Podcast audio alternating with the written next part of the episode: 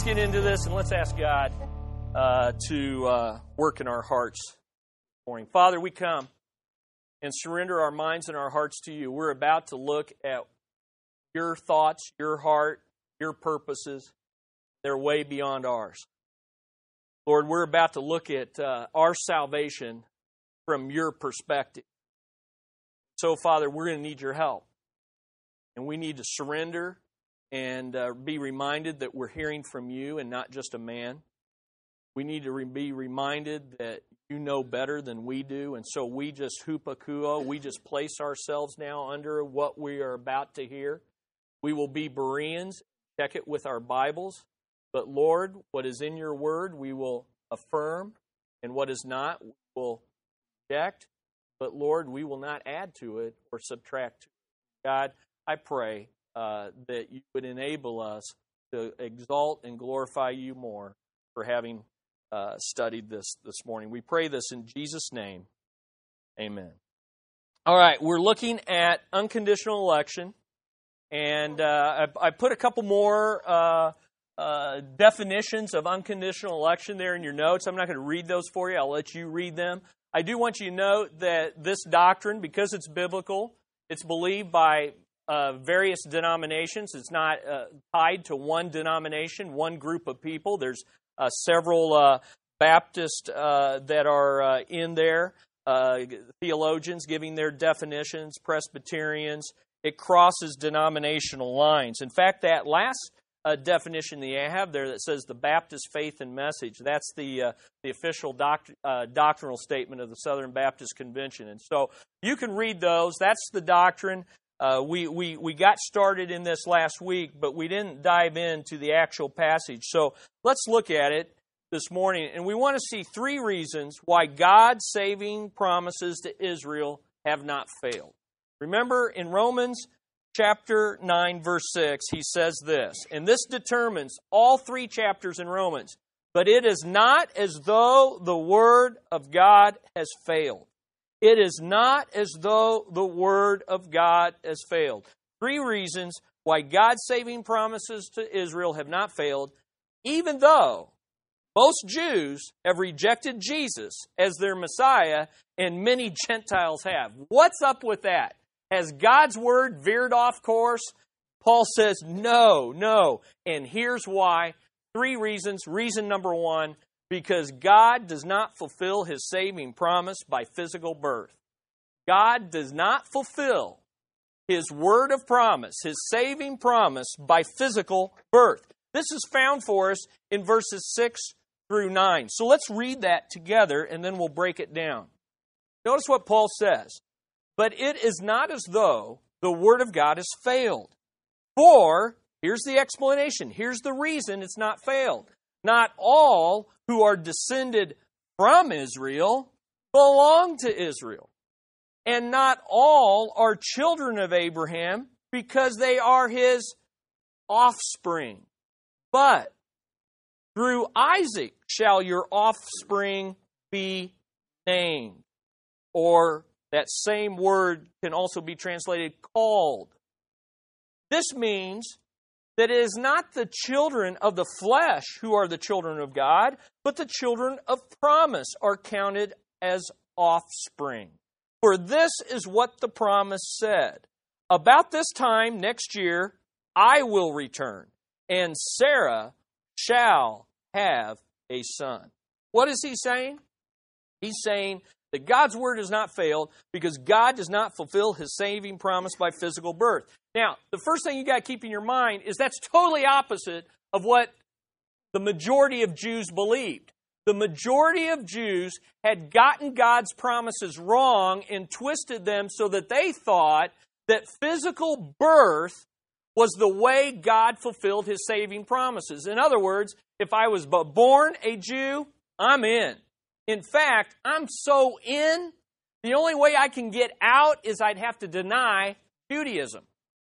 Well, Judaism and being a Jew are, is like that. I you know, to deny Judaism, I deny myself. I'm not going to do that. And so I'm saved. I was born a Jew. The only way I can not be saved would be to deny my Judaism. I'm not about to do that. I'm in like Flint. Old expression. Here's the explanation. So, now here's what he does he, he, he offers an explanation, and then he offers an example with two Old Testament quotes. And here's why he does that. And he's going to do it again. I believe the reason he gives two Old Testament verses is because the Bible says by two or three witnesses a truth is confirmed. And so he's saying, here's what I witnessed to be true. And then he says, let me bring in another witness, an Old Testament verse, which would be important to who? To the Jews. And then he said, let me bring in the third witness. Now that we have three witnesses, this is a done deal. So here's what he does. He explains it, then he gives an example from the Old Testament by quoting two Old Testament verses. So let's break it down. Here's the explanation very simple. Physical birth does not determine the true people of God. It's as true then as it is now. You don't get into the people of God because you're born to certain people. You're born in a certain country. You're born in a certain place. I, will never forget going to England when we first uh, took our team to England back in, I think, 98. And uh, I came to the uh, passport official and he said, Why are you here? And I just told him the truth. We're here to work with our missionaries here in England. And he just got indignant and offended and he said, Well, don't you know we're a Christian country? What was he saying? We're born English. That means we're born Christian. All right? So this thinking is still around today. Let's look at the explanation. He says it three different ways. The first thing he says is not all Jews who are descended from physical Israel belong to spiritual Israel, the true people of God. That's in verse 6. He says, Not who all who are descended from Israel, that is, I can trace my lineage back through and I can show you I'm a Jew. Well, not all who are descended from Israel actually are Israel. Now, this is because in the Bible, there's three different kinds of Jews. And if you don't understand, you know, this is the key to understanding this passage. Three different kinds of Jews in the Bible. First of all, there's physical Jews. What's a physical Jew? A physical Jew who is, is born physically a Jewish person, but who is unsaved. He's an unsaved Jew. That's a physical Jew. Then there are physical and spiritual Jews. How do you become a physical spiritual Jew? You're born physically a Jew and you place your faith in Christ. Spiritual, physical Jew. Then there's a third kind of Jew in the Bible, and that's a spiritual Jew, but not a physical Jew. And those are Gentiles who have placed their faith in Christ. So those are three kinds of Jews in the Bible physical, unsaved Jews, spiritual, physical, saved Jews, spiritual Jews, Gentiles who are saved. John the Baptist had to remind the Pharisees that it's not physical birth that saves you when he says this in Matthew 3 9. And do not presume to say to yourselves, We have Abraham as our father. Do you know what John said to him? For I tell you that God is able from these stones to raise up children for Abraham. What is John saying? It doesn't mean anything who your daddy was because God can raise up children for himself from this piece of dead wood. Now, what is he saying there? I think he's making two points there. He's making, first of all, God's not dependent on physical birth to have uh, spiritual children. He doesn't need us born physically in order to get more people. I think the second thing he's saying there is children are born by God's spiritual power. In other words, I don't need you believing in me so that I can have people in my kingdom. I can look at this dead piece of wood, this hard piece of rock, which, by the way, our believing hearts are hard rocks, and I can speak and bring forth children. I think that's very interesting. So that's the first explanation. Look at the second explanation, saying the same thing, just a different way, in verse 7. Not all Jews who are the physical offspring of Abraham, are his spiritual children, the true people of God. So he's saying, look, just because you belong to Judaism, that's not enough, but also just because you can say, I have descended from Abraham, I have Abraham's blood in my veins, that doesn't make you a spiritual child of Abraham. So, Abraham, and we're going to see this in a moment, Abraham had physical kids, but he also had physical kids who were also spiritual kids. Remember, there's three kinds of Jews, right?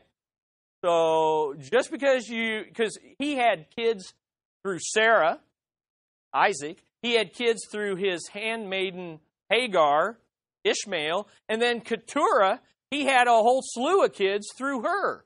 So just because you can trace your line back to Abraham and say, I'm his kid, that doesn't mean you're his spiritual kid. Look at verse 7. And not all are children of Abraham because they are his offspring. Now, he, Jesus had to rebuke the Jews of his day about this same thing in John 8, 37 through 41. I want you to turn there. Turn to John 8, 37 through 41. We've already seen John the Baptist had to correct the religious leaders about this. Now Jesus is rebuking the Pharisees. He's saying the same thing Paul's saying. Notice John 8, 37 through 41. Notice what he says there. I, Jesus is speaking to the, the Pharisees, and here's what he says the religious leaders of his day. I know that you are offspring of Abraham. See, what, what's the number one thing they're always bragging about? You know, we, we're God's people. Why? We're from Abraham. He says, I know you are the offspring of Abraham, yet you seek to kill me because my word finds no place in you. Speak of what I have seen. I speak of what I have seen with my father, and you do not do what you have heard, and you do what you have heard from your father. So he's saying, look, you say you're from Abraham, but I'm, I'm saying what my father has said to me, and you're doing what your father has always done, establishing there's two families, there's two fathers, and it ain't physical, it's spiritual. So notice what he says. Then they answered him, talking about, dude. Abraham is our father. That's a little paraphrase. Abraham is our father. Jesus said to him, If you were Abraham's children, which means that they aren't, you would be doing the works of Abraham did. But now you seek to kill me, a man who has told you the truth that I heard from God. This is not what Abraham did. You are doing the works of your, work, doing the works your father did who is, we later, he says it, who is that? Satan. Satan. Here's what he's saying. If you were Abraham's children, when God, when God's word spoke to you, you would be like Abraham who believed God. Well, I'm speaking God's word to you, and you don't believe me. In fact, you want to kill me, and that just shows whose father you really are. So, saying you're Abraham's kids doesn't mean you're Abraham's spiritual kids. Third point, verse 8. So, he's driving this thing home saying the same thing three different ways. Now he says in verse 8, not all Jews who are, now he just makes it very clear, not all Jews who are Abraham's physical children are actually God's spiritual children. Not all Jews who are Abraham's physical children are actually God's spiritual children. Why? Because the true people of God are the children conceived by his saving promise. Let's look at it. See it in your Bible beginning with verse 7 again. Not all are children of Abraham because they are his uh, because they are his offspring, but through Isaac shall your children your offspring be named or called. Verse 8. This means, okay, here's what that that quote from Genesis, here's what it means. This means that it's not the children of the flesh who are the children of God, but the children of the promise are counted or reckoned as offspring.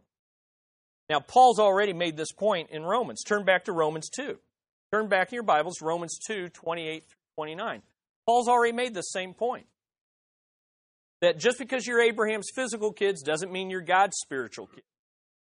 And he makes it in Romans 2 28 through 29. Let's read what it says. For no one, that's pretty clear, no one is a Jew who is merely one outwardly nor is circumcision outward and physical. But here's what a true Jew is a Jew is one inwardly, and circumcision is a matter of the heart by the Spirit, not by the letter. His praise is not from man, but from God.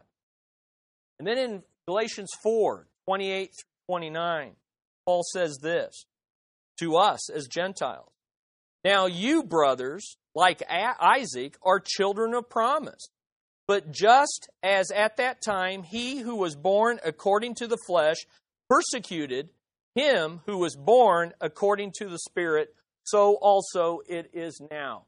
What he's saying is there was sibling rivalry. Any of you ever have conflict with your siblings? The little arguments there? Well, Ishmael and Isaac had conflict. And Ishmael, born of Hagar, born of the flesh, born of unbelief, and an unsaved individual, had conflict with Isaac, who was born of the promise. And he's saying that's the way it still is today. If you think about those two passages we just read, Romans 2 and Galatians 4, he talked about all three kinds of Jews there. Because he said, You're not one just because you are physically, that's the physical Jew, unsaved. But you are a true Jew who is one inwardly, a Jew who believes in Christ. And then he says to us in Galatians, as Gentiles, you are children of promise. So all three kinds of Jews are addressed there. Okay, that's the explanation. Now he has offered an example from God's word. Let's look at the example. It's Isaac. Isaac is the chosen child of promise. Now, what's interesting is he quotes he quotes two Old Testament verses, Genesis 18:10 and Genesis 21:12. But it covers Genesis 12 to 21. He's covering 10 chapters with two quotes. Now there's no way that I'm going to tell you the whole story of Genesis 12 through 21. I, I you know, I can't tell you that whole story. But these two verses sum it up. That's why Paul quotes them. So let's look at it. Isaac was the child conceived by God's sovereign choice and saving promise through Sarah. We see that in the two quotes that he gives. Now let's look at the quotes so that you see them in Scripture. He says in verse 7 Through Isaac shall your offspring be named or called. That is Genesis 18:10. Then he quotes again in verse 9. Look down at verse 9. For this is what the promise said quote, About this time next year, I will return. That's God speaking. I will return, and Sarah will have a son. That's Genesis 21 12. Here's how it breaks down. And we're going to work our way backwards from verse, uh, uh, we're going to work our way from verse 9, verse 8, verse 7. And I have it in your notes. And here's what you want to see. Here's what God's saying Isaac was conceived by God's sovereign power. Isaac was conceived by God's sovereign power. That's verse 9.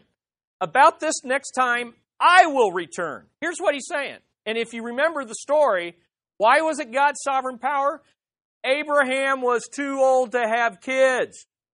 Sarah was barren and beyond the age of having kids. That's the double whammy. And Abraham didn't have anything to contribute to the process either. He was too old. Well, there's only one way that that's going to happen.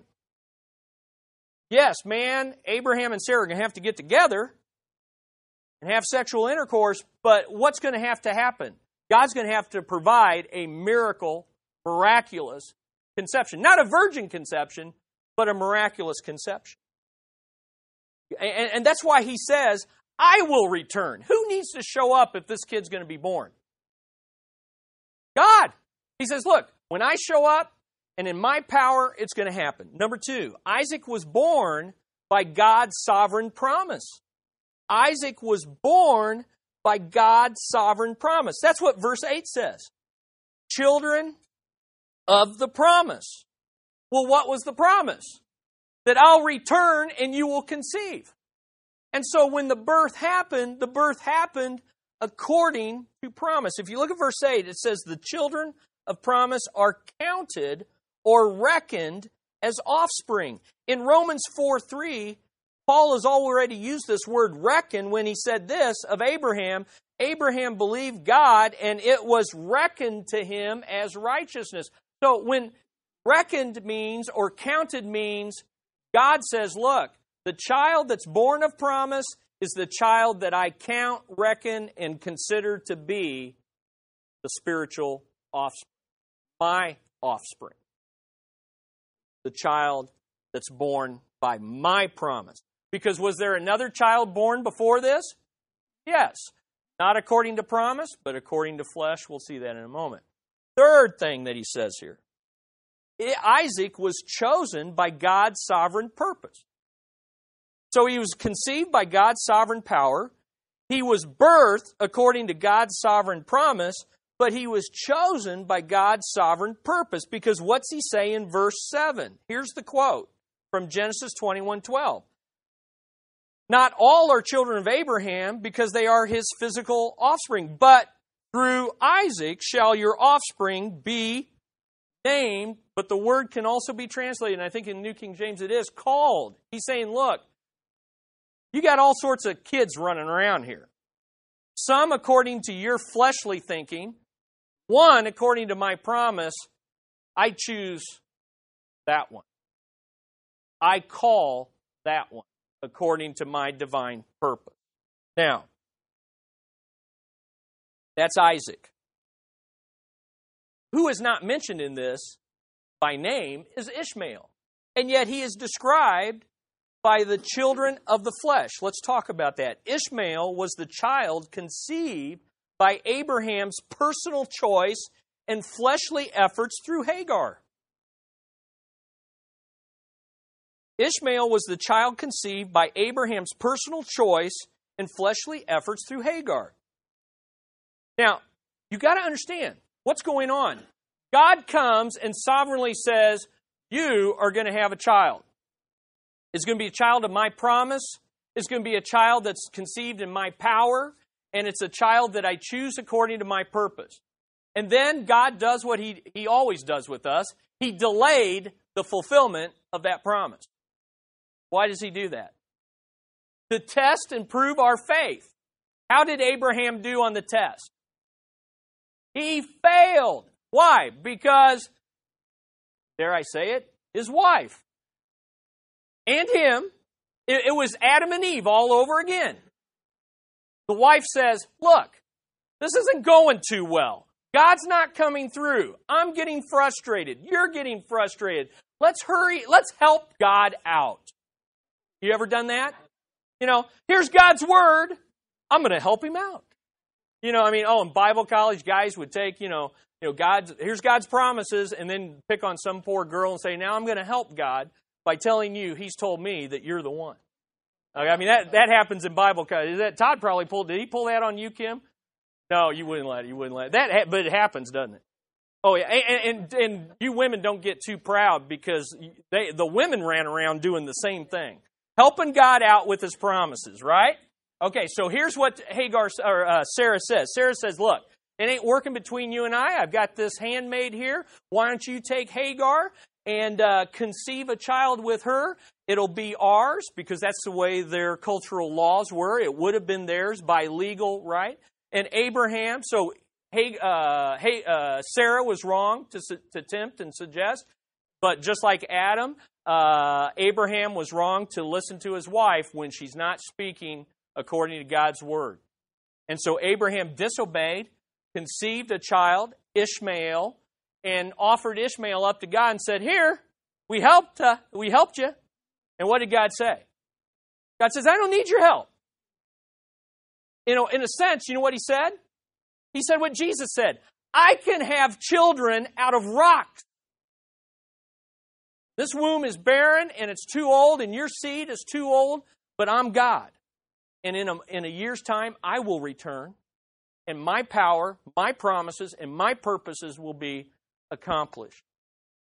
And so that's when he said, that's when he says in Genesis 21 12, he, so, you know, because Abraham and them are, are, they're, they're trying, you know, Abraham's trying to offer up Ishmael. God, take him, take him.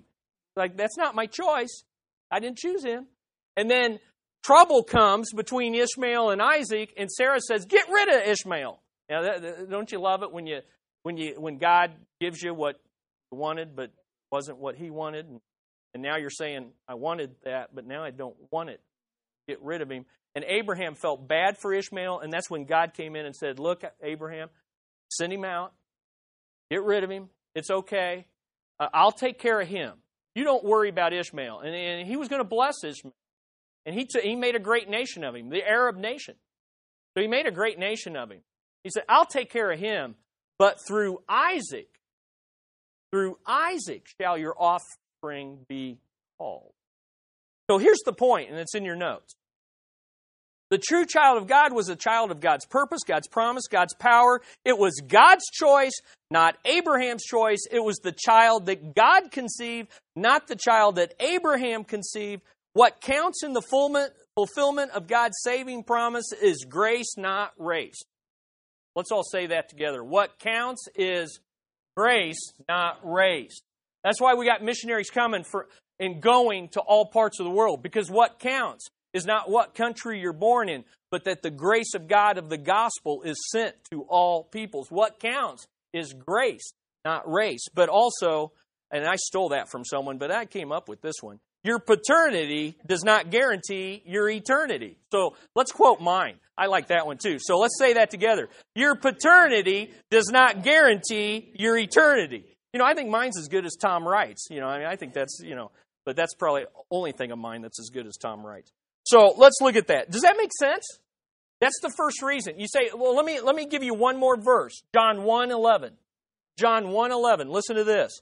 He came to his own, and his own people did not receive him.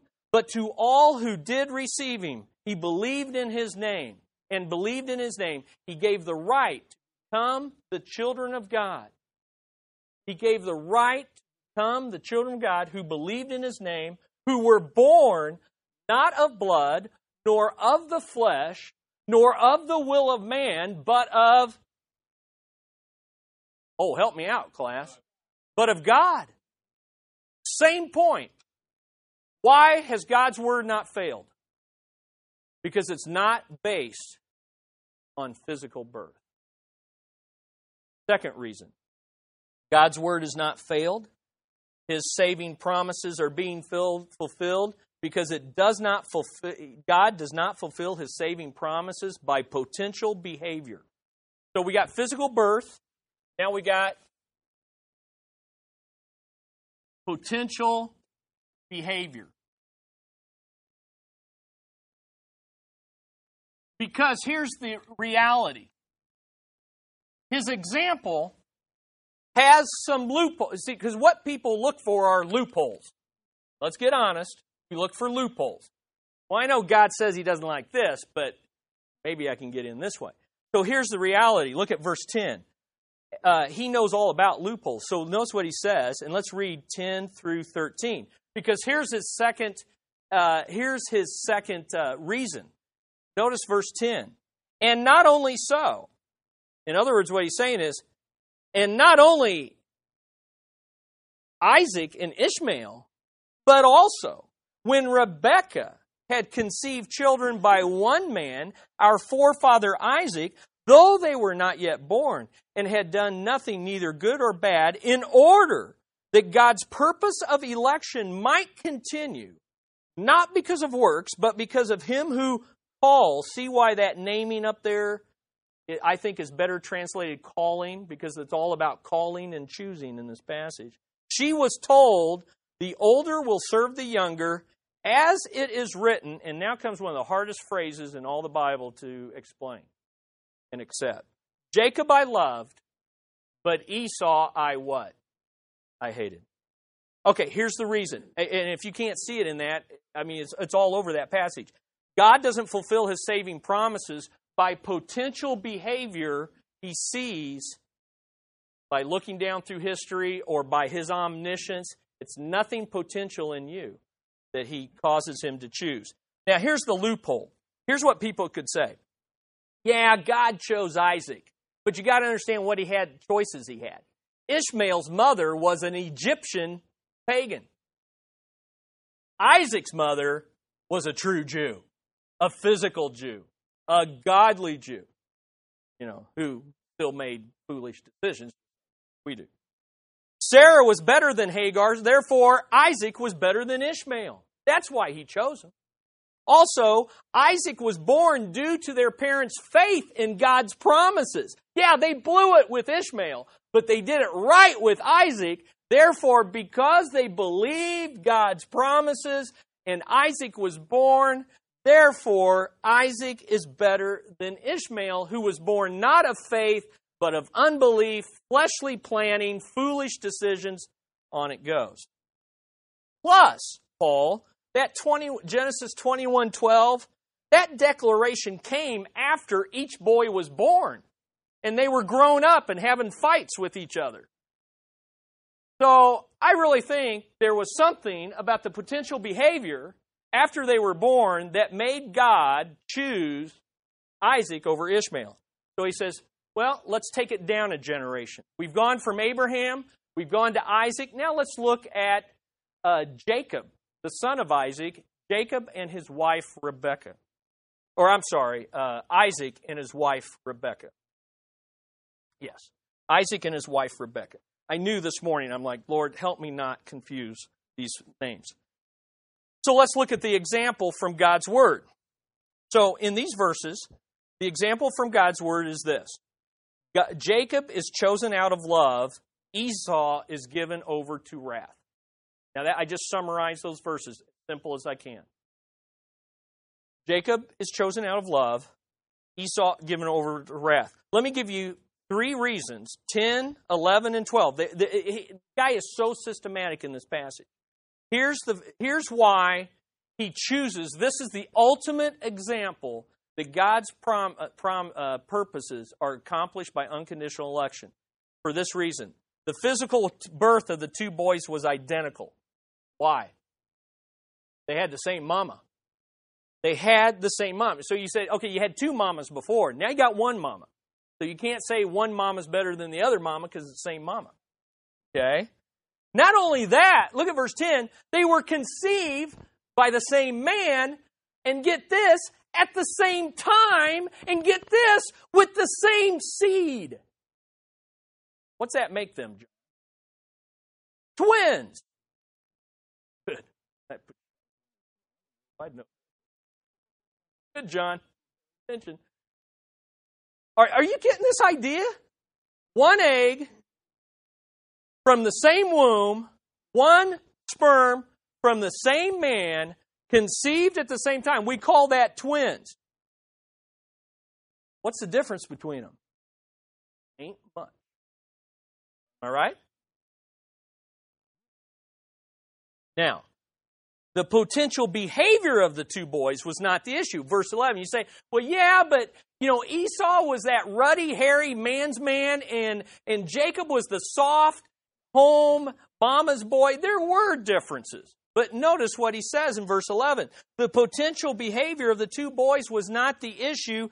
They were not yet born. They had not done anything good or bad. Do you see that in verse 11? So it wasn't before, it was before they came out, before the ruddy, red, you know, Esau means red. So out come this hairy red baby, who I'm sure they thought was beautiful, even though he was probably ugly as sin. And that's just a pastoral thing you get taught. Every baby's beautiful, no matter how wrinkly, crunchy they are, because everyone's beautiful. Everyone's beautiful.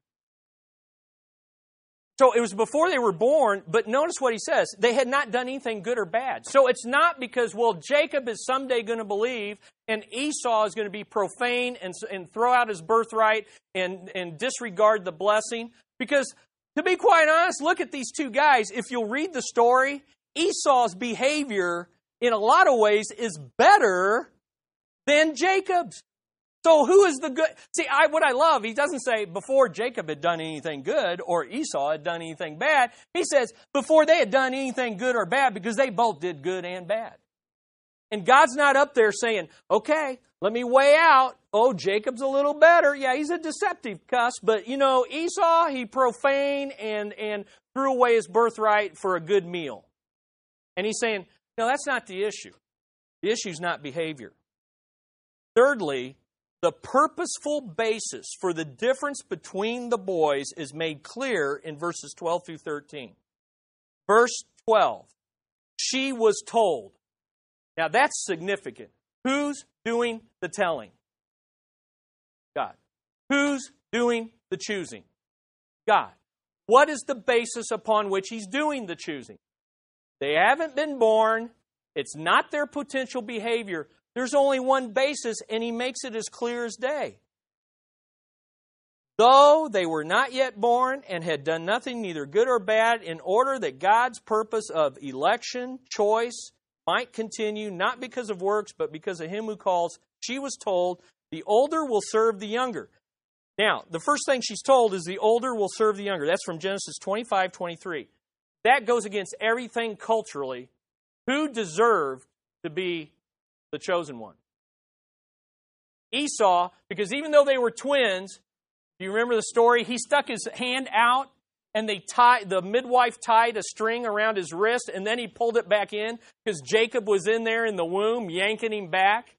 And, uh, and, and so they knew who came out first. And then, therefore, he should be the one. But God's saying, look, I don't do this based on what humans think.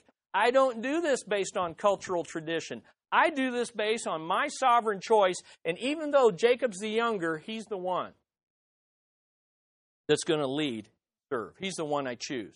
And then finally, in verse 13, she was told. And who? God told her. And let me just say this here. Now we're getting really freaky here.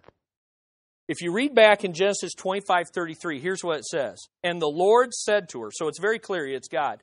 Two nations are in your womb, two peoples from within you shall be divided. The one shall be stronger than the other, the older shall serve the younger. Some people say what God's doing is it's prophetic foreknowledge. He's predicting. He's predicting what will happen. In other words, look, I know the future, and here's how it's going to work out, and I'm telling you ahead of time prophetic predicting. But I would say to you, I am convinced based on Scripture, and I'm trying to show you why based on Scripture, that this is not prophetic foreknowledge predicting, it's sovereign predetermining. He's not saying this will happen because I see it's going to happen. He's saying this has happened because I'm determining it to happen right now. I am choosing one over the other. Why do you say that, Chris? Look at verse 13.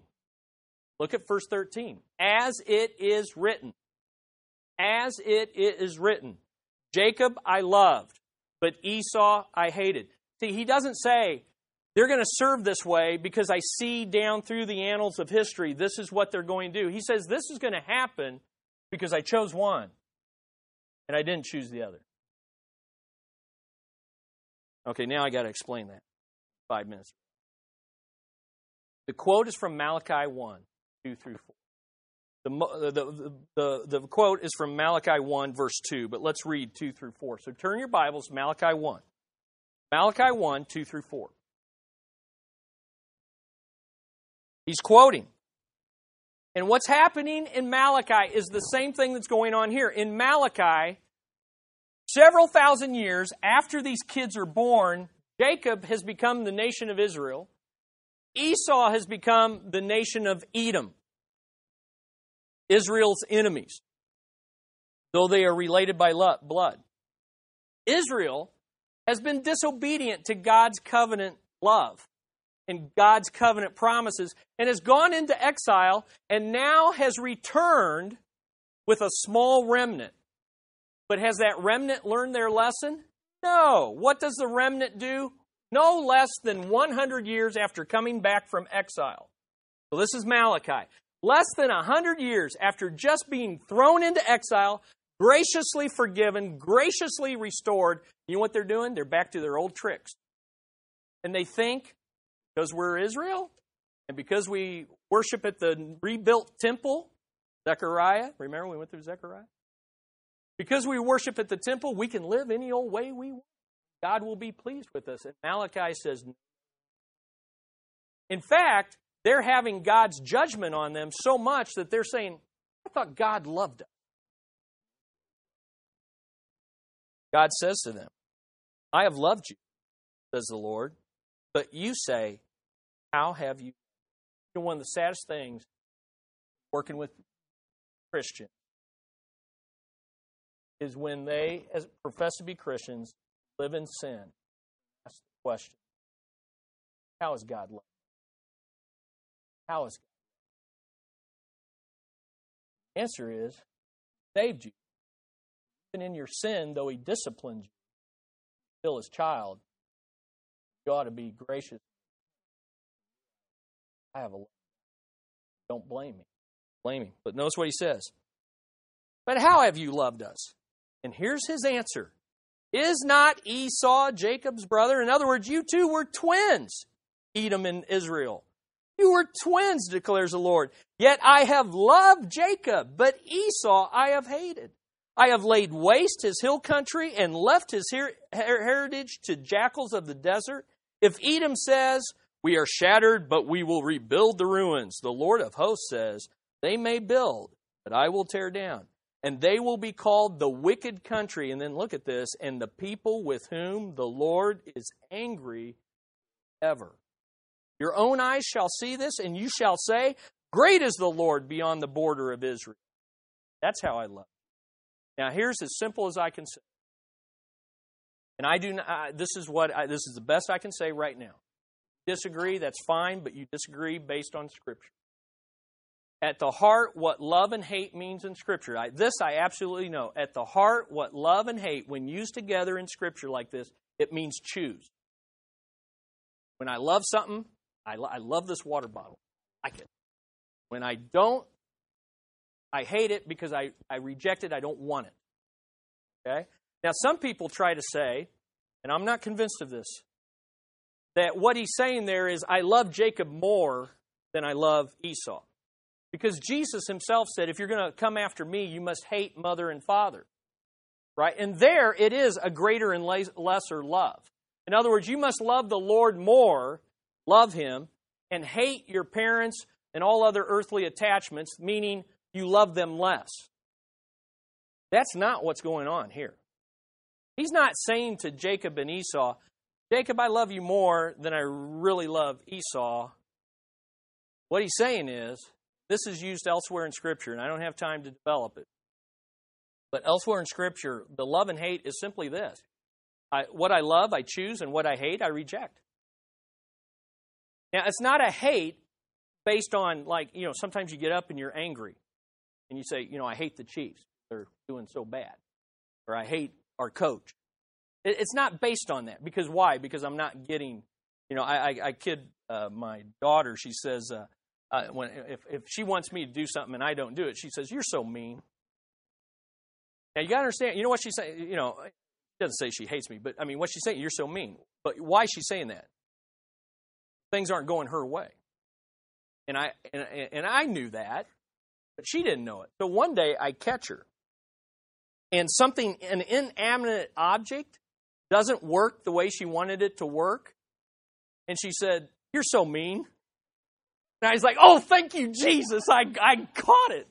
And we laugh about that now because, and I just kid her because she'll still tell me I'm so mean. When and I said, Amber, what you that you're not saying that I'm mean.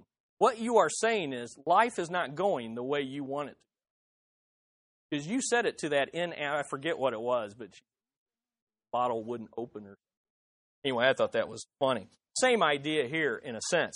The idea is that I choose you and I do not choose the other. Now, so what is the foundation? Number three.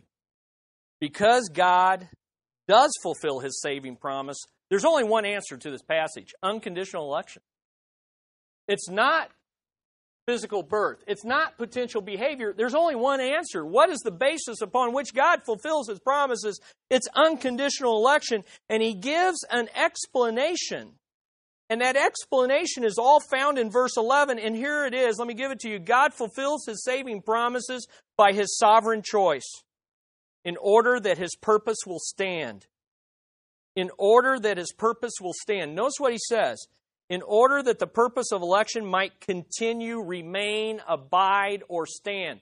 God's word has not failed, his purposes stand. There are two opposite statements of the same thing. And here's the bottom line He did not choose us because we chose him, or because we choose him. He chooses us, so we will choose. He chose Jacob not on any basis of birth or behavior. He chose him so that Jacob would one day wrestle with him and and he did not choose Esau based on the same criteria, nothing in that person, but his own sovereign choice. Now, I like what Spurgeon said, who was a ardent soul winner and lover of people. And here's what he said I believe the doctrine of election because I am quite certain that if God had not chosen me, I should never have chosen him. And I think we can all say amen. And I am sure he chose me before I was born, or else he never would have had chosen me afterwards. Can we not all say that? And he must have elected me for reasons unknown to me, for I never could find any reason in myself why he should have looked upon me with his special love. Can we not agree with that? So I am forced to accept the great biblical doctrine of unconditional election. Number two, God fulfills his saving promises by his unconditional choice. His unconditional choice. Look at verses 6 and 7. Not by race, but grace. Look at verse 8. Not by our humanity, but God's saving promise. Look at verse 11. Not by works, but by the God who calls. Look forward to verse 16. Not by human choice or effort, by God who shows mercy. Listen, God's word has not failed. His saving promises have not veered off course by the hard hearts of the unbelieving because ultimately it's not based on physical birth, potential behavior, but God's unconditional election. Now, that's the chart I put on the board last week. I filled it out a little more. Have I explained it? There's the essence of the verses that we just read. I say just this last thing God's saving promises have not failed. His promises stand. So, number one, be thankful. Listen, you should be filled with a heart overflowing with thanks this morning if you've accepted Savior because of this. Apart from God's sovereign choice, no one would be saved, including you and me and many others who are still appointed to eternal life but have yet to hear and believe the gospel.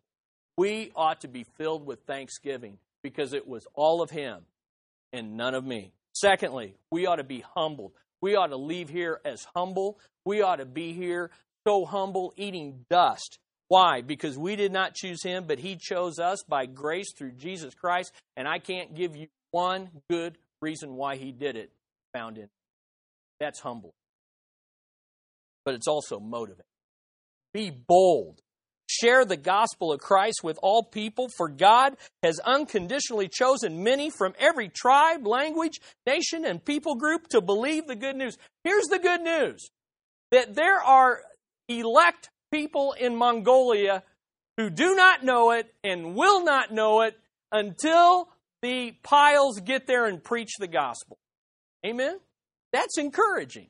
That no matter how much opposition they meet, God's sovereign choice will be accomplish through the preaching of the gospel. I don't know about you, but this fills me with awe.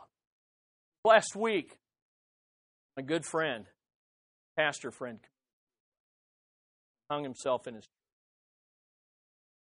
I tell you this week, God's sovereign hope, God's sovereign control, God's sovereign choice. I've had an opportunity to witness to my neighbor opportunity to think through my own heart and realize, you know what? Not based on my friend's last act. His final act on earth does not determine his eternal destiny because it's not based on potential behavior. It's based on what Christ has done. Didn't deny his faith, though he couldn't trust his Lord. I'm telling you what, these truths are the truths that will get you through the darkest valley. Embrace a sovereign, merciful God. He is worthy of entire life. Father, we thank you that uh, that your your ways are beyond our ways. I don't pretend to understand all this, but I understand it enough. It is your word. It is your will, and so I surrender to it. I pray we all would. And I pray if there's any here that are not sure of their salvation, you're wondering, Am I elect? Answer is very simple. Place your faith in Christ. All who place faith in Christ are his chosen. And they are called according to his purpose. And they will be justified and they will be glorified. So, Father, I pray that we would be bold, humble, and thankful. We would go this week knowing God has appointed those to believe in all of these countries and that our dear missionary brothers and sisters can overcome every opposition knowing there is a sovereign God accomplishing his saving purpose in spite of overwhelming unbelief by so many. So we put our faith and hope in you in Jesus' name.